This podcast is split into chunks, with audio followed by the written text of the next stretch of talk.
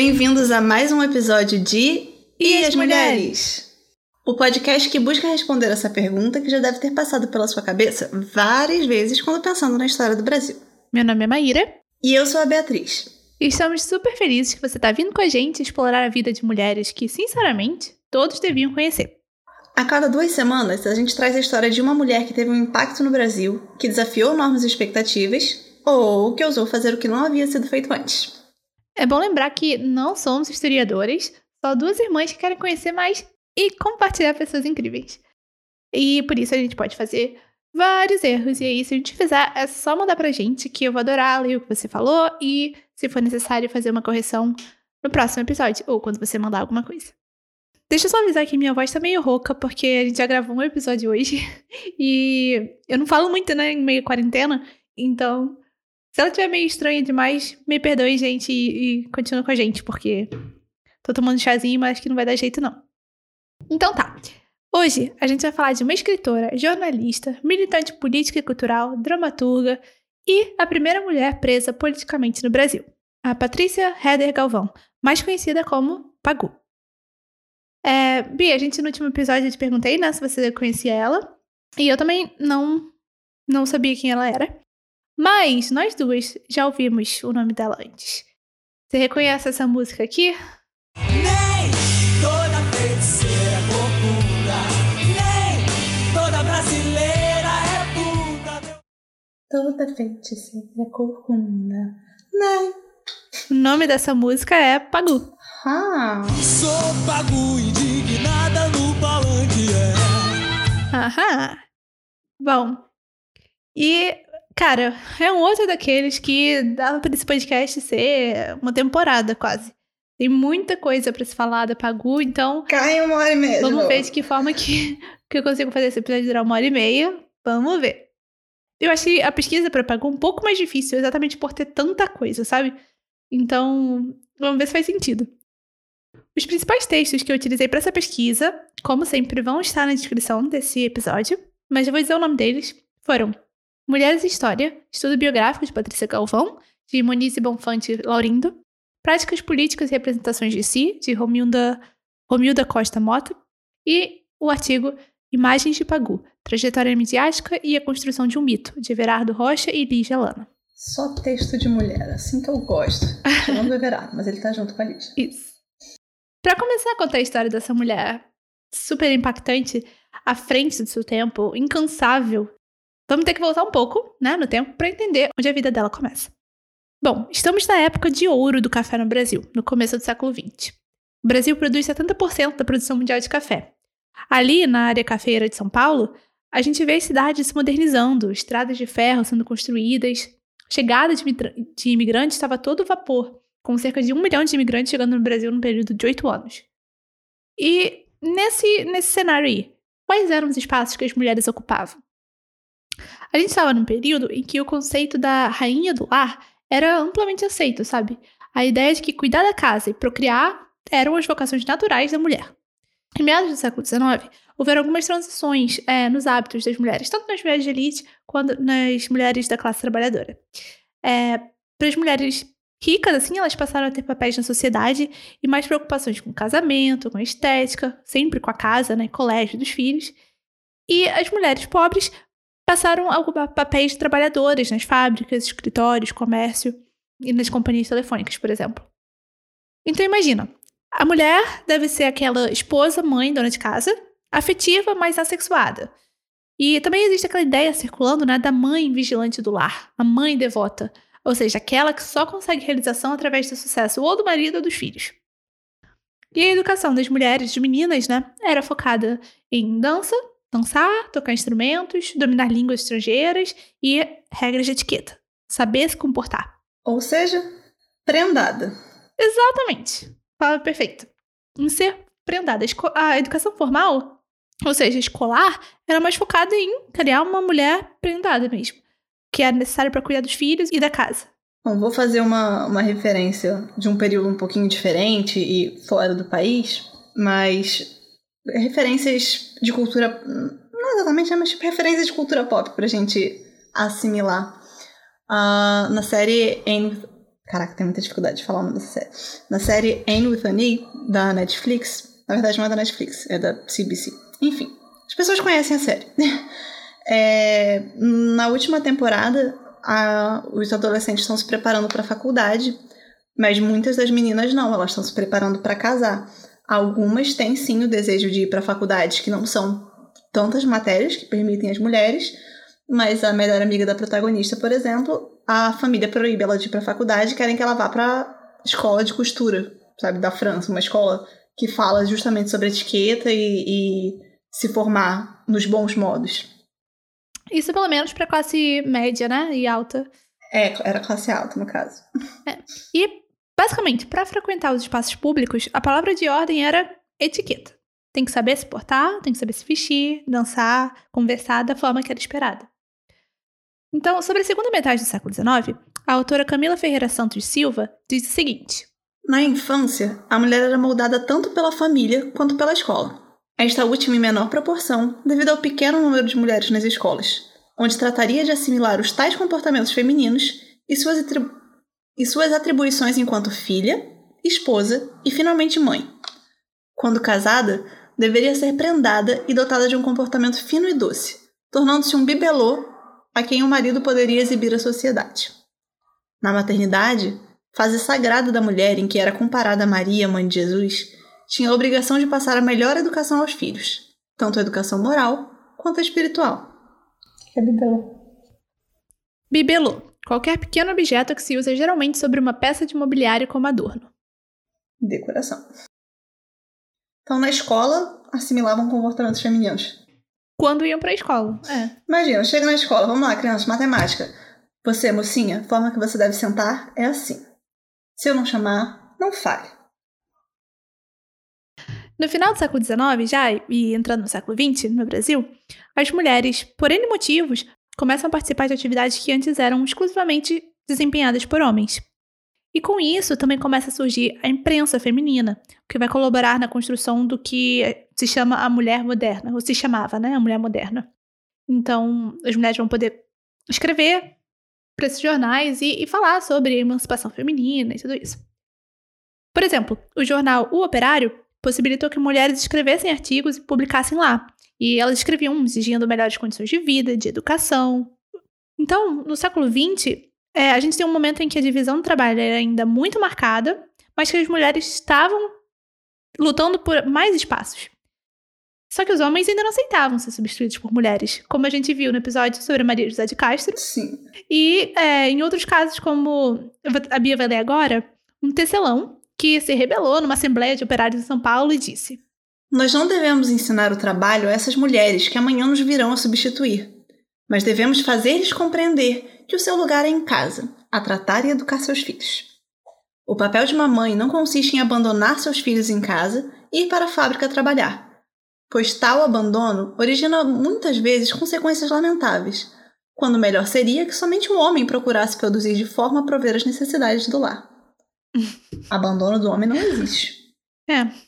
Medo das mulheres roubarem o nosso trabalho. Hum. Então, tão acostumados com terem é, esses espaços sem ter que lutar por eles, né?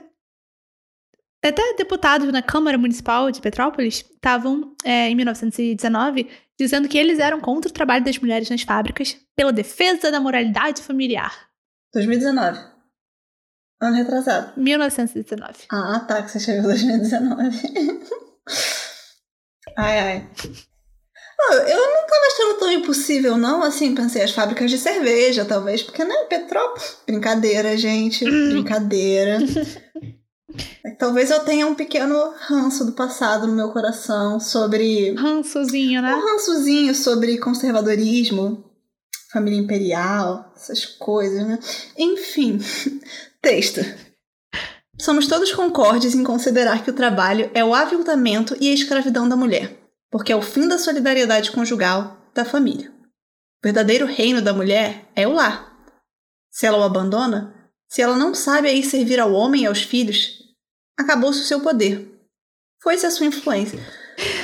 Eu vou fazer muitos. Com... Hum, não posso bater na mesa. vou fazer muitos comentários nesse episódio, estou vendo. Voltamos para aquela situação lá da Maria José.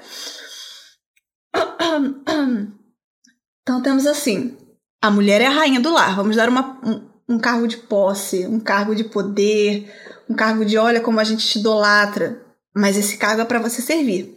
Enquanto você serve, você tem um, um, um, prestígio. Se você não serve, você não tem mais prestígio nenhum. Porque você não tem solidariedade conjugal. Você não so se solidariza com seu marido que quer trabalhar e prover. Você só está pensando em você, nos seus desejos egoístas. Entendeu? Seu poder tá todo na sua influência dentro de casa, com as portas fechadas. E é, é isso o poder que a gente dá. Se você for pra rua, acabou teu poder. E quando falo de solidariedade conjugal, eu não consigo. Ou seja, solidariedade, solidariedade conjugal é, é, servir o homem. Essa é a solidariedade. É isso. Fofo, né? Uau, solidário. Ai, ai. E foi em meio a todo esse cenário lindo e maravilhoso que a Patrícia Heather Galvão nasceu. Em São João de Boa Vista, São Paulo, no dia 9 de junho de 1910. Ela foi a terceira filha do Thiers Galvão Fran de França, advogado e jornalista, e de Adélia Heather Galvão, filha da tradicional família Heather de ascendência alemã.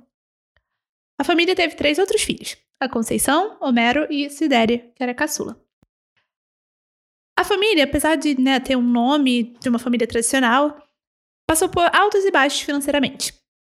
Em 1912, a família se mudou lá para a capital, né, São Paulo, morando nos bairros da Liberdade, do Brás, de Aclimação e Bela Vista.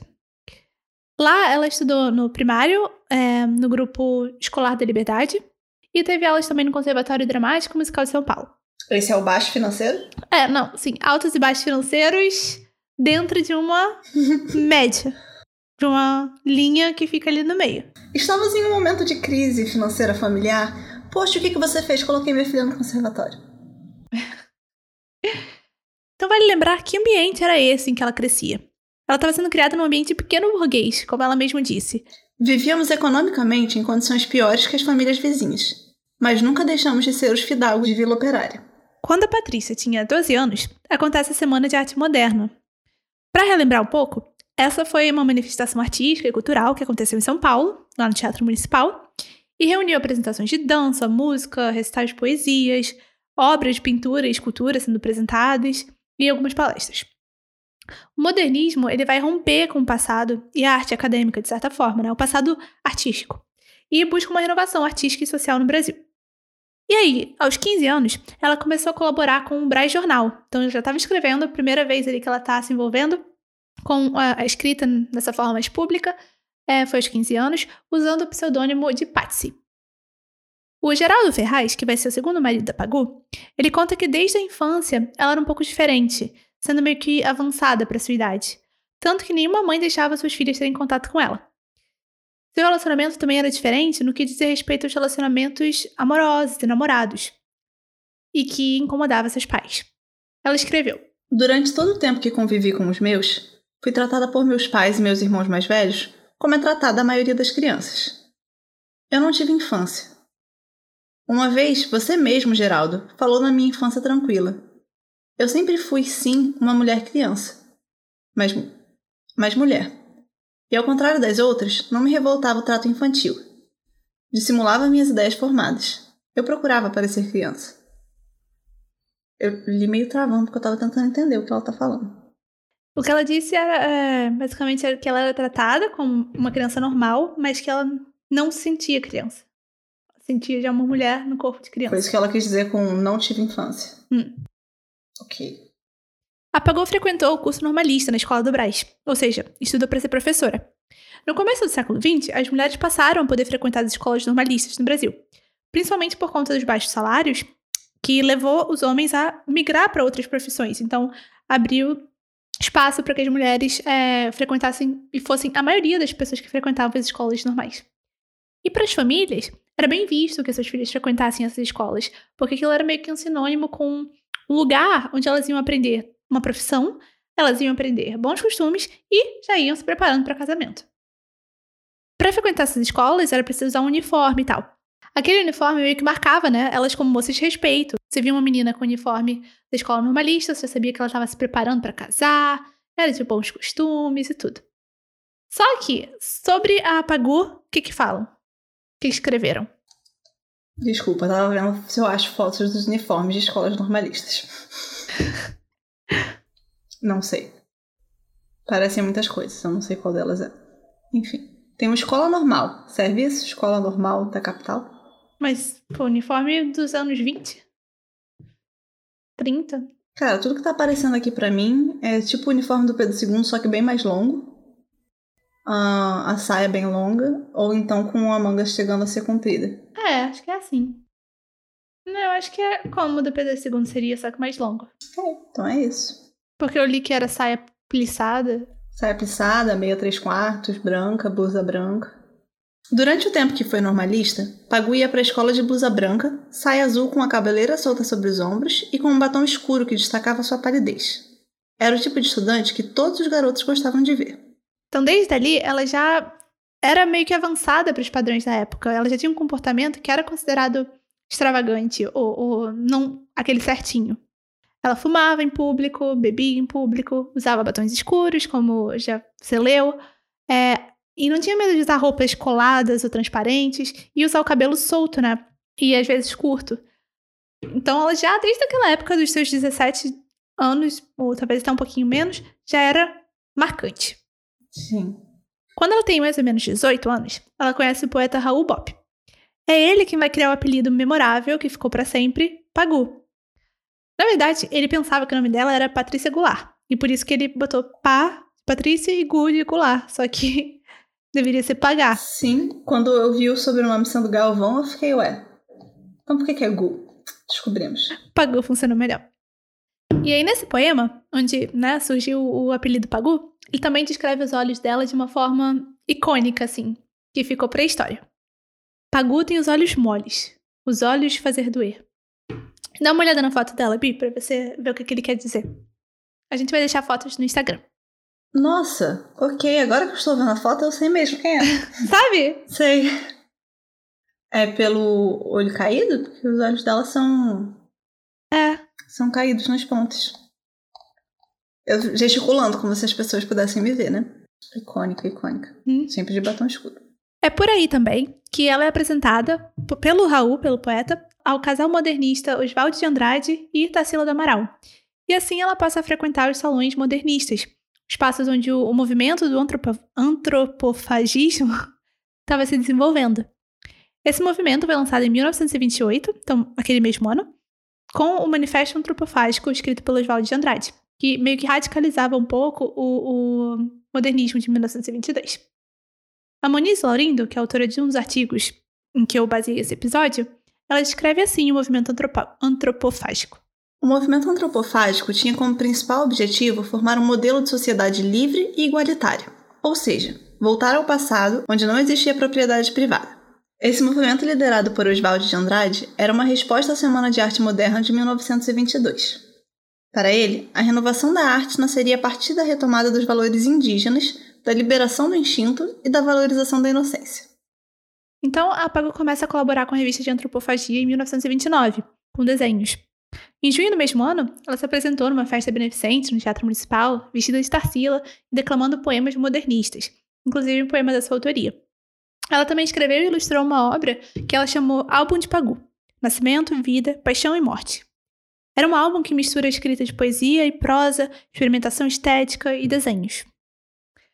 Nessa altura, a Pagu já tinha se relacionado com homens famosos e anônimos, e foi por aí que ela se envolveu com Oswaldo de Andrade. Em 1929, em setembro, ela se casa com o pintor Valdemar Belisário, e esse casamento foi anulado em fevereiro de 1930, então poucos meses depois. É porque esse casamento ele foi meio que uma farsa, era para salvar as aparências do Oswald, porque ele estava casado ainda. E a Pagu estava grávida do Oswald. Então, fizeram todo esse rolo de um casamento meio farsa e tudo. Acabou a cerimônia e a Pagu foi passar a lua de mel com o Oswald. Gente, É. parece. Parece novela de época. Muito, né? E em dezembro de 1929, então bem no meio de tudo isso, ele se separou da Tarsila, que foi um escândalo, e assumiu um relacionamento sério com a Pagu, que foi outro escândalo. E aí ela tava na Bahia, quando ela recebeu um telegrama do Rio de Janeiro, com o Oswald pedindo que ela voltasse pro Rio e tal. Aí ele conta da separação e quer viver com ela. E parece, pelo que eu vi, que ela não queria muito isso, mas acabou aceitando. E alguns artigos que eu li é, sugerem que ela aceitou porque ela queria mesmo sair de casa, da casa dos pais. Não era tanto para viver com ele e tudo. Mas, é, no final das contas, se casaram. é, e esse relacionamento que eles já tinham já há cerca de um ano foi é, oficializado, vamos assim dizer. Porque antes mesmo deles oficializarem o relacionamento, né, a, a Pagu já tinha sofrido um aborto dele. Ela escreveu assim sobre essa experiência. Ler? Eu tava lendo, só que eu tava lendo na cabeça de novo. Tem que parar com isso. Um dia, eu matei a criancinha. Eu nada sabia dos cuidados que meu estado exigia. Eu ansiava por movimento, e naquela tarde eu me atirei no Rio Pinheiros. A, corren... a correnteza era muito forte. Eu não conseguia alcançar mais a margem. Uma hora de luta com as águas. A Lourdes pediu socorro. Os homens da balsa não quiseram prestar auxílio, porque o rio ali era perigoso. Quando consegui sair do rio, já à noite, todo o mal estava feito. Ainda a caminhada até em casa, as dores, a roupa molhada. Fui para a maternidade. Todos os brinquedos que já havia comprado. O cadáverzinho. Ai. Pesado, né? Imagina, ela tinha 19 anos. Uhum. 18, 19 anos. E não é, é- Claro, a consequência tem o peso. Aliás, a consequência que foi a- o aborto espontâneo teve um, um grande peso. Mas isso ainda foi porque ela conseguiu sobreviver, né? Uhum. Ela ficou lutando contra a correnteza para não ser levada não Podia ter morrer. acontecido. É.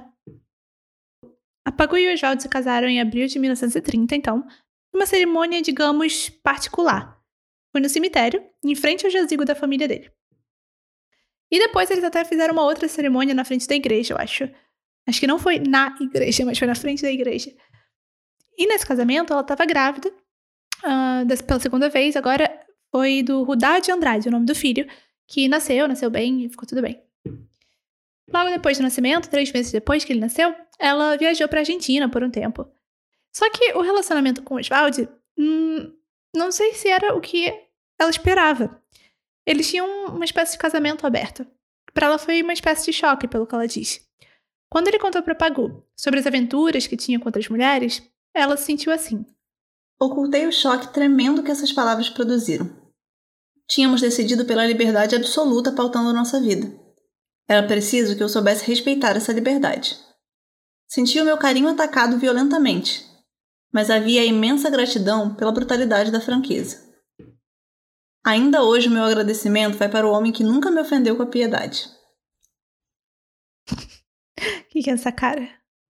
É a cara de por que, que não parece que isso tinha sido combinado claramente antes, assim? Nosso casamento vai ser aberto. Porque se ele tá contando depois das aventuras, eu tô assim. Hum. Hum. Eu, eu tô tentando não julgar coisas que não é legal ficar falando no podcast. Daqui a pouco a gente volta pra falar um pouco mais sobre o relacionamento deles. É, E aí eu vou fazer uns comentários, você pode comentar também. Que vai fechar direitinho. Tudo bem, tira os comentários dessa parte. Estou processando ainda. Durante o relacionamento, né, que eles estavam tendo, eles se aproximaram os dois do Partido Comunista e se tornaram mesmo militantes do partido. Eles fundaram juntos o jornal O Homem do Povo, no qual a Pagu tinha uma seção chamada Mulher do Povo. Então isso foi logo após a Revolução de 1930, que não sei se vai ser muita coisa, também não sei, mas basicamente ela pôs fim à República Velha e vai culminar na ascensão do Getúlio Vargas ao poder. Aí o jornal Homem do Povo vai ser um jornal pelo ativismo comunista, sabe? Satirizando a sociedade capitalista, burguesa do Brasil. E na seção que a Pagu escrevia, ela busca legitimar o papel da mulher e incitar a tomada de posição pelas mulheres, ou seja, que elas saiam de um papel de inferioridade social e assumam um papel ativo na política e nas lutas sociais. Em 1931, já participando ativamente, assim como uma ativista comunista, ela participa da organização de uma greve de estivadores em Santos. E ela ia ser uma das principais oradoras. Nesse evento, né, nessa, era uma greve e tal, ela foi presa pela polícia política de Getúlio Vargas. E aí no evento, né, ela é agarrada por policiais que tentam pegar ela à força, amorda- amordaçar ela. E aí um dos os estivadores que estavam presentes lá era, era negro, chamado Herculano de Souza, vai em defesa dela e é morto pela polícia. Deus. E ela vai e é presa. Essa foi só a primeira de uma série de 23 prisões ao longo da vida dela. E, assim, ela também se torna a primeira mulher presa no Brasil que a gente tem registros por uh, militância política. Então, depois dessa primeira experiência, que deve ter sido terrível, é, em 1963, ela parte numa viagem pelo Brasil e publica, durante ainda a primeira fase do regime do Getúlio Vargas, o seu primeiro romance, o Parque Industrial Romance Proletário. Ela usa o pseudônimo Mara Lobo, e uma coisa que ela faz ao, ao longo da vida dela é publicar muita coisa com pseudônimos. Esse é considerado o primeiro romance proletário brasileiro. É um livro onde ela satiriza os valores da classe média emergente e também critica aquele feminismo pequeno burguês que não se preocupa tanto com as questões que vão além de a luta pelo voto. Então não se preocupa tanto com a condição da mulher proletária, que trabalha em condições terríveis, das mulheres negras. Depois de escrever esse livro, ela deixa o Brasil como correspondente dos jornais Correio da Manhã, Diário de Notícias e à noite. Mas, na verdade, ela estava saindo porque ela estava sendo perseguida pela polícia aqui. Então, ela aproveita essa oportunidade e vai para o exterior. E aí ela passa pelos Estados Unidos, o Japão, a China, a União Soviética, a Alemanha e a França. Na China, ela chega a entrevistar o Freud, que ela fica, tipo, chegada lá, amiga do último imperador é, chinês antes da Revolução lá na China, o Puyi. E ela foi a única jornalista latino-americana que presenciou a sua coroação. E o que eu vi contando, pessoal, é que ela até andava de bicicleta pelos corredores do Palácio da Corte lá com o imperador.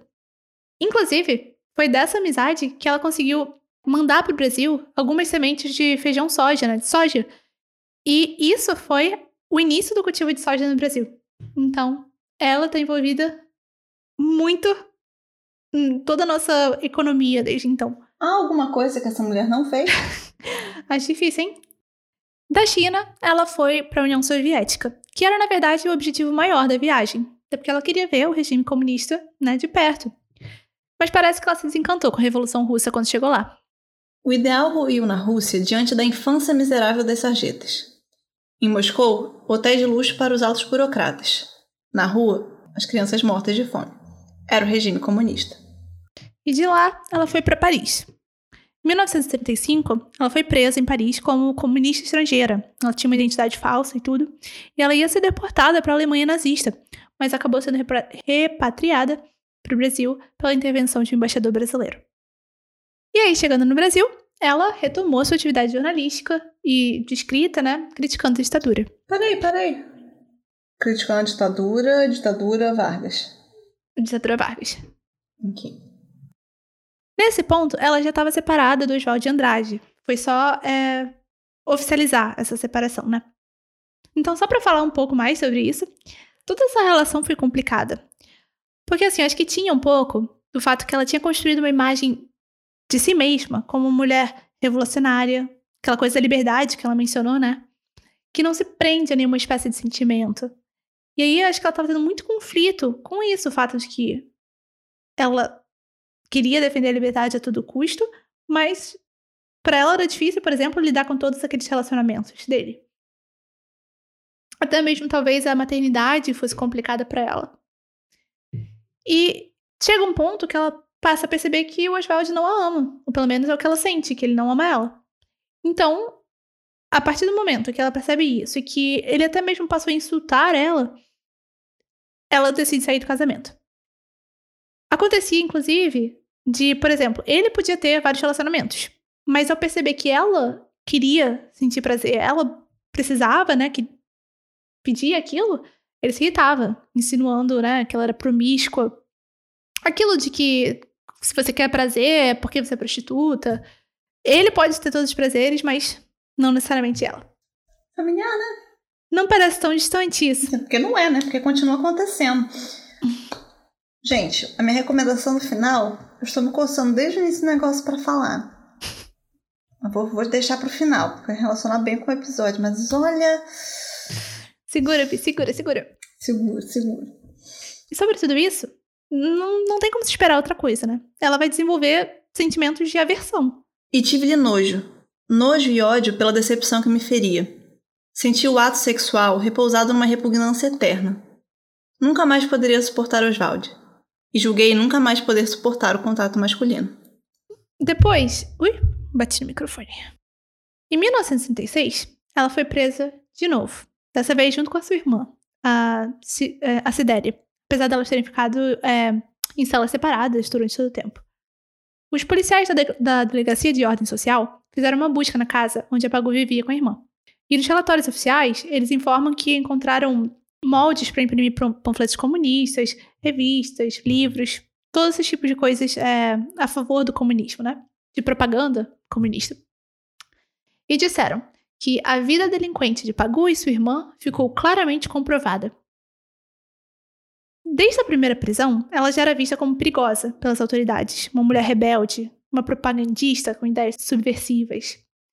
Mas a partir desse caso, ela começa a ser é, caracterizada nos jornais só mesmo como delinquente, perigosa e extremista, e não mais como uma artista intelectual. Esse próximo trecho, se você é, não, não quer ouvir, se tem gatilho com qualquer questão de tortura, de é, abuso sexual, qualquer coisa do tipo, pula uns 30 segundos aí.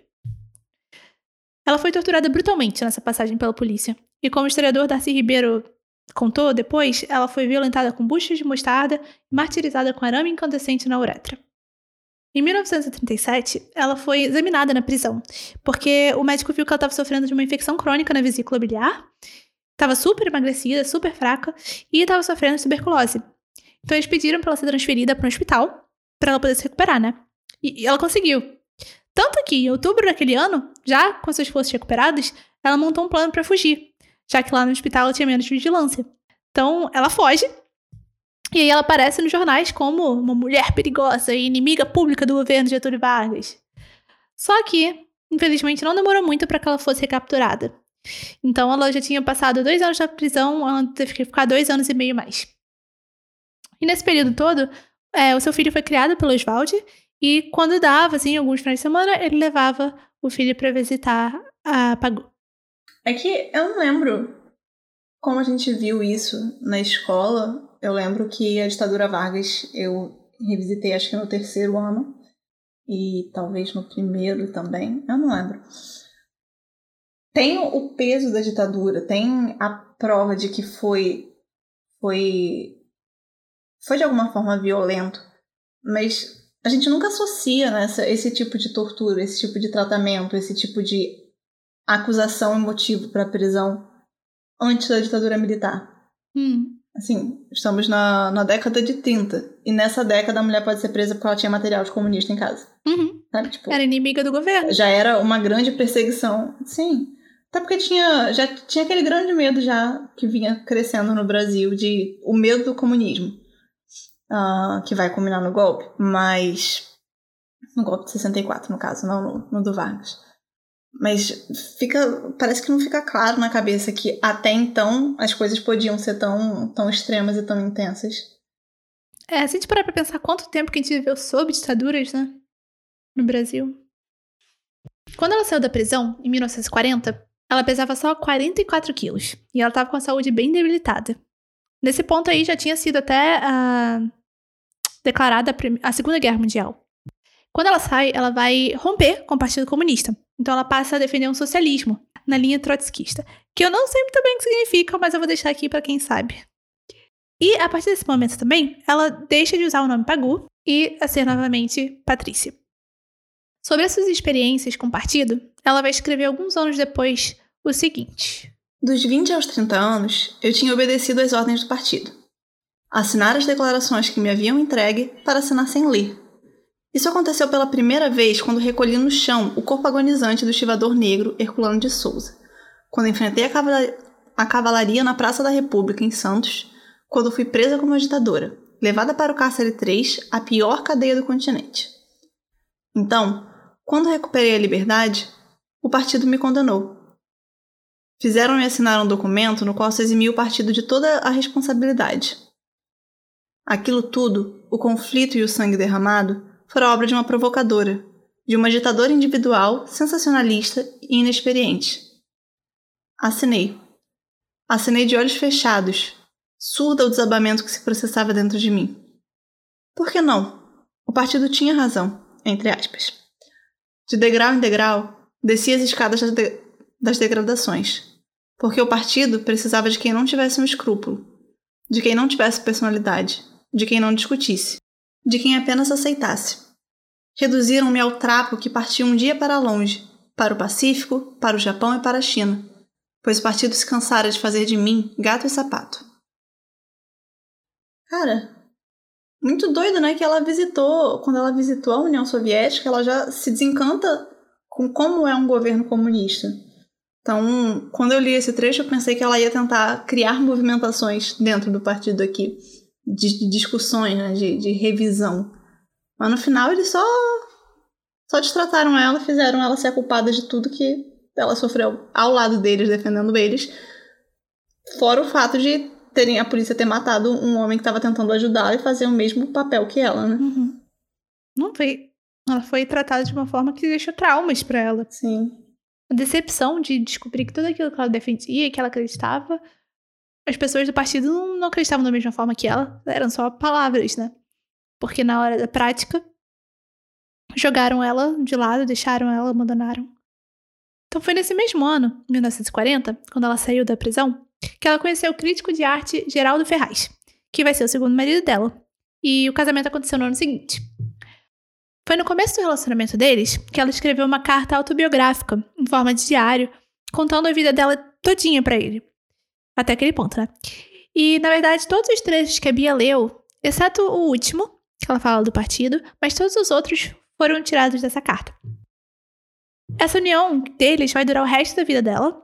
E, pelo que eu vi, o, o sobrinho dela falando, né? Ele era mesmo o amor da vida dela, assim. Ela, tava, ela viveu apaixonada por ele. E juntos eles tiveram um filho, o Geraldo Galvão Ferraz, em 18 de junho de 41. Me faz muito feliz, se, se for verdade, né? Se, se for realmente, assim, uma parceria que eles tiveram, que por tudo que eu vi foi. Depois de um relacionamento super complicado que ela teve, né? Ela merece. Ela merece. E aí, começa a fase mais produtiva da vida dela em termos de, de números, assim, de textos que ela escreveu, de artigos jornalísticos, traduções, é, muita coisa que ela fez. Ela integrou a redação do periódico Vanguarda Socialista, junto com o Geraldo Ferraz. Ela começou séries para jornais, é, colunas, críticas, escreveu resenhas e continuou focada em avançar sua carreira de jornalista. Se tornou redatora do Amanhã e O Jornal, no Rio, e do A Noite, em São Paulo. E assim, ela vai continuar, vai, vai continuar trabalhando como editora, cronista, enfim, de tudo. É importante pontuar, para dar continuidade que eu tinha falado antes, que eu tinha imaginado que aconteceria quando ela voltou da União Soviética, é que, atenção agora, que ela estava fazendo. que ela integrou a vanguarda socialista e não mais comunista. Então já tem aí ó, Uhum. uma tentativa de Ela- outro caminho. Sim, sim, então, quando ela se. Quando ela saiu da prisão, assim que ela partiu, né, com. rompeu com o Partido Comunista, ela já começa a defender o socialismo. Em 1944, um escritor pelo nome King Shelter se tornou um fenômeno da literatura policial no Brasil, publicando nove histórias policiais na revista O Detetive. A identidade real do autor ficou 54 anos sem ser revelada. E só 36 anos depois dessa morte que todo mundo foi saber que era a Pagu, ou a Patrícia. Claque. Clac, clac, clac, clac. Em 1945, ela lançou um novo romance, que se chamava A Famosa Revista, que foi escrito em parceria com o marido, né, o Geraldo Ferraz.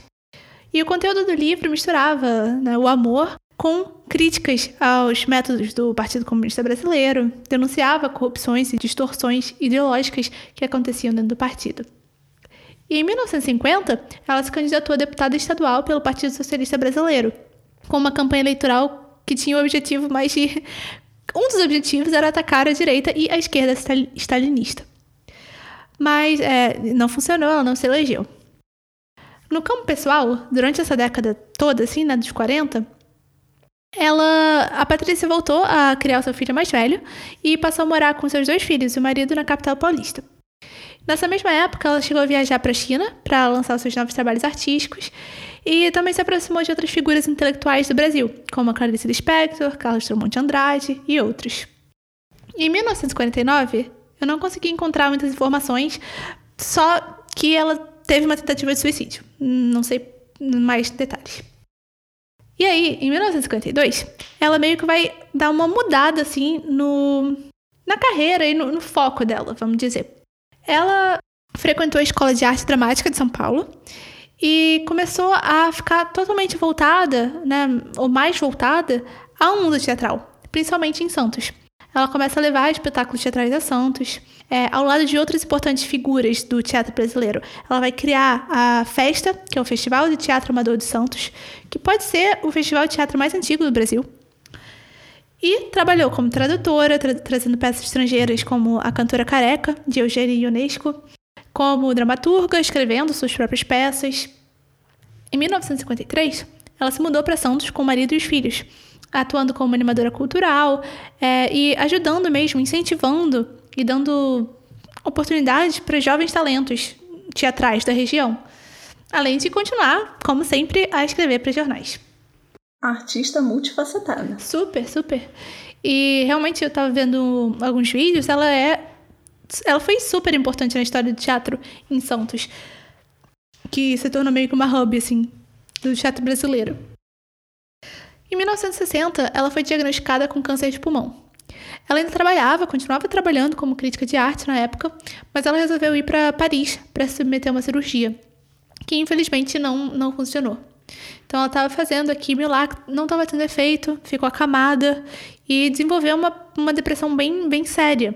E novamente tentou o suicídio. Uma vez que o marido dela soube dessa tentativa, ele foi para lá, né, e trouxe ela de volta. Só que, assim, dois anos depois que ela soube que ela tinha câncer, já estava num estágio em que não tinha mais o que fazer. E de volta em Santos, ela morreu um mês depois de voltar para o Brasil. Em 12 de dezembro de 1962, supernova aos 52 anos. E o marido dela escreveu sobre essa morte. 12 de dezembro de 1962, que pede seu registro do companheiro humilde que assina estas linhas. Patrícia Galvão morreu nesse dia de primavera, nessa quarta-feira, às 16 horas. Morreu aqui em Santos, a cidade que mais amava, na casa dos seus, entre a irmã e a mãe que a acompanhavam. Naquele momento, e felizmente em poucos minutos, apenas sufocada pelo colapso que a impedia de respirar, pela última palavra que pedia ainda liberdade. Desabotou-me esta gola. Como ele fala aí, né? Acho que foi uma vida inteira lutando pela liberdade. Não só a sua, mas dos outros também. E ela foi enterrada, continua até hoje, no cemitério de Sabobola, em Santos. Só que a vida da Pagu não. Assim, a vida pode ter acabado em 1952, mas o impacto. 1962. Mas o impacto dela é sentido até hoje. Sempre tem novas criações, sejam artísticas, é, teatrais, novos livros, novos filmes, documentários, que contam a história da Pagu, que tem alguma coisa de Pagu. Em 1987, a vida da Pagu foi contada no filme Eternamente Pagu. Depois, ela foi tema de dois documentários. É, um chamado Livre na Imaginação, no Espaço e no Tempo, que tem parte dele no YouTube, mas não está completo. E é um mini documentário, são 20 minutos. E também o E Pagu E. Ele dá para encontrar também no YouTube e no Vimeo.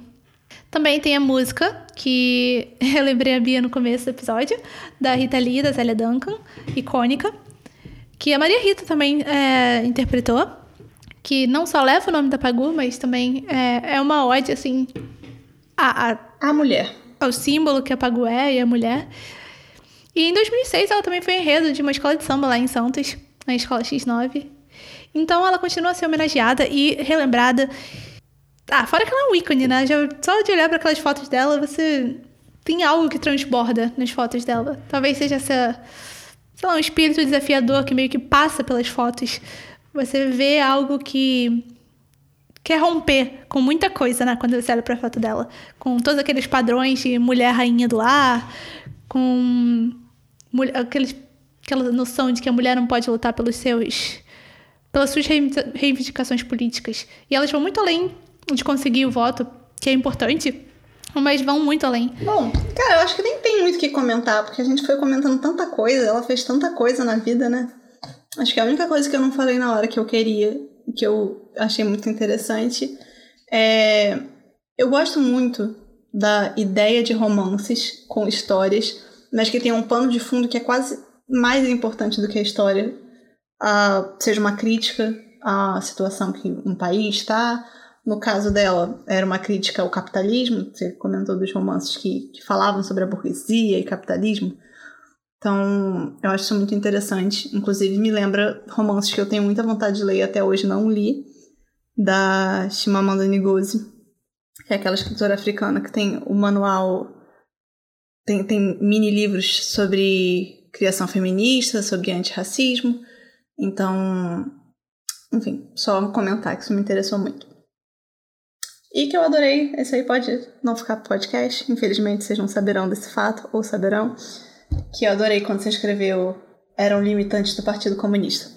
Eu fiquei, ah, eu também faço isso, eu vivo trocando as sílabas de ordem, eu penso de um jeito e eu escrevo tudo errado.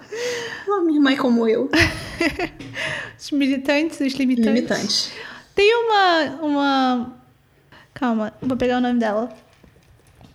Tem uma mulher que eu sigo no Instagram que é, ela fala sobre consciência racial e o nome dela é Nina Crispim. E o, a tagline dela que ela usa quando ela fala com grava vídeo é militante limitante. Legal. Mas não foi por isso que eu escrevi. foi confusão mesmo. então é isso.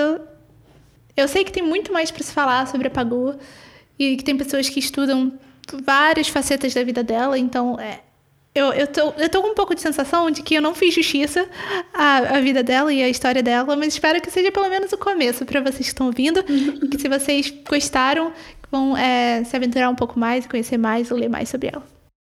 Bom, é isso por hoje. Bi, para te dar um gostinho sobre quem eu vou trazer no nosso próximo episódio. Bi, para te dar um gostinho de quem eu vou trazer no próximo episódio, na verdade, ainda não sei quem a gente vai trazer no próximo episódio. Então, vai ser mesmo um suspense total dessa vez. Mas não é culpa da Maíra Linda que sempre organiza. É, só, é minha culpa, porque eu já decidi o que ia ser o próximo, na verdade, vai ser meu no futuro. Então, não tem. Bom, pelo menos a gente sabe que esse vai ser mais extra interessante. Se você quer fechar esse episódio com chave de ouro e tomar um drink delícia, dá uma olhada no nosso Instagram, no Ias Mulheres Podcast, para ver qual é o coquetel que acompanha esse episódio. Aproveita e segue a gente lá, pode mandar um comentário, uma mensagem, a gente vai adorar. Ou fala com a gente pelo Facebook, no Ias Mulheres Podcast, ou manda um e-mail pra gente pelo iasmulherespodcast.gmail.com. Também não esqueçam de seguir o podcast onde você está ouvindo o episódio para receber o próximo assim que ele for lançado. E também, se possível, por favor, deixe um review. Ajuda muito para que outras pessoas descubram o podcast, vocês possam fazer sugestões, correções e a gente possa trocar mais. Para terminar, você tem alguma sugestão, Bip? Eu lembro que você já mencionou que tem. Meu momento. Vou continuar na minha linha de ser a pessoa que traz risadas, alegria e conforto nas recomendações e não mais dor e sofrimento, mas é uma risada e conforto crítico. Ah, se vocês não conhecem, eu vou recomendar, na verdade, o, as redes sociais de uma pessoa, é a Ademara. Ela atende pelo arroba Ademaravilha em todas as redes sociais. E ela é incrível, ela faz muitos vídeos maravilhosos. E eu queria recomendar especificamente pela série Esquerda Macho. É uma série de uns quatro vídeos muito bons em que ela interpreta um típico esquerdomacho extremamente desagradável. Eu não consegui deixar de pensar nessa série de vídeos vendo sobre o relacionamento com Oswald de Andrade. Relacionamento aberto, para mim, e não para você. Se você conhece já a série da Ademara, é só você imaginar a voz. Mas como é que é esse aí? Qual é o nome desse aí? É a Ademara. Bota assim, Ademara Esquerdo Macho. Acho que no YouTube tem alguns. Ah, daqui, Ademara Vídea. Beleza. Principalmente, é, eu lembrei principalmente pela questão do, do relacionamento aberto para mim e não para você. E eu sou um cara que não se prende e você é uma mulher. Ah, sim. Lembrei. Comece, comecei a lembrar da Demara lá no Exótica. Exótica foi no outro episódio? Foi. Foi no outro episódio. Mas eu já estou com a Demara na cabeça há um, há um tempo, desde cenas de outros episódios em que a gente tinha termos como mulher exótica, exótica e beleza exótica. Se você se sentiu ofendido, por favor, lembre-se que isso é um estereótipo baseado em comportamentos muito reais, mas não é para todos. Ok, boa. Vou conferir que eu não sigo ela. Vou dar uma olhada.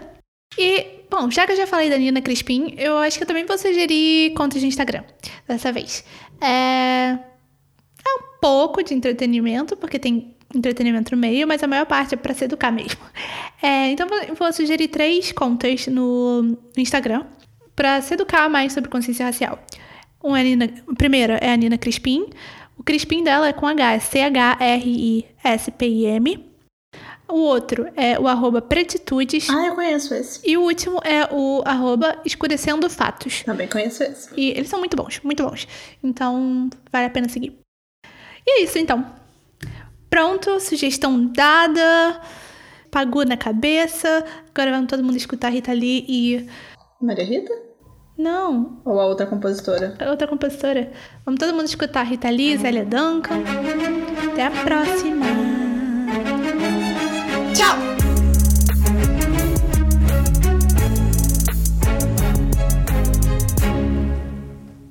Eu criei um arquivo novo, mas eu dei play pra gravar no arquivo do episódio da Carolina. Mas você Tá gravando. Não sei o que, que vai rolar aí no meio. Eu vendo aqui, como assim duas horas de gravação? Ah, acho- hum, acho que não. E aí? É, minha voz.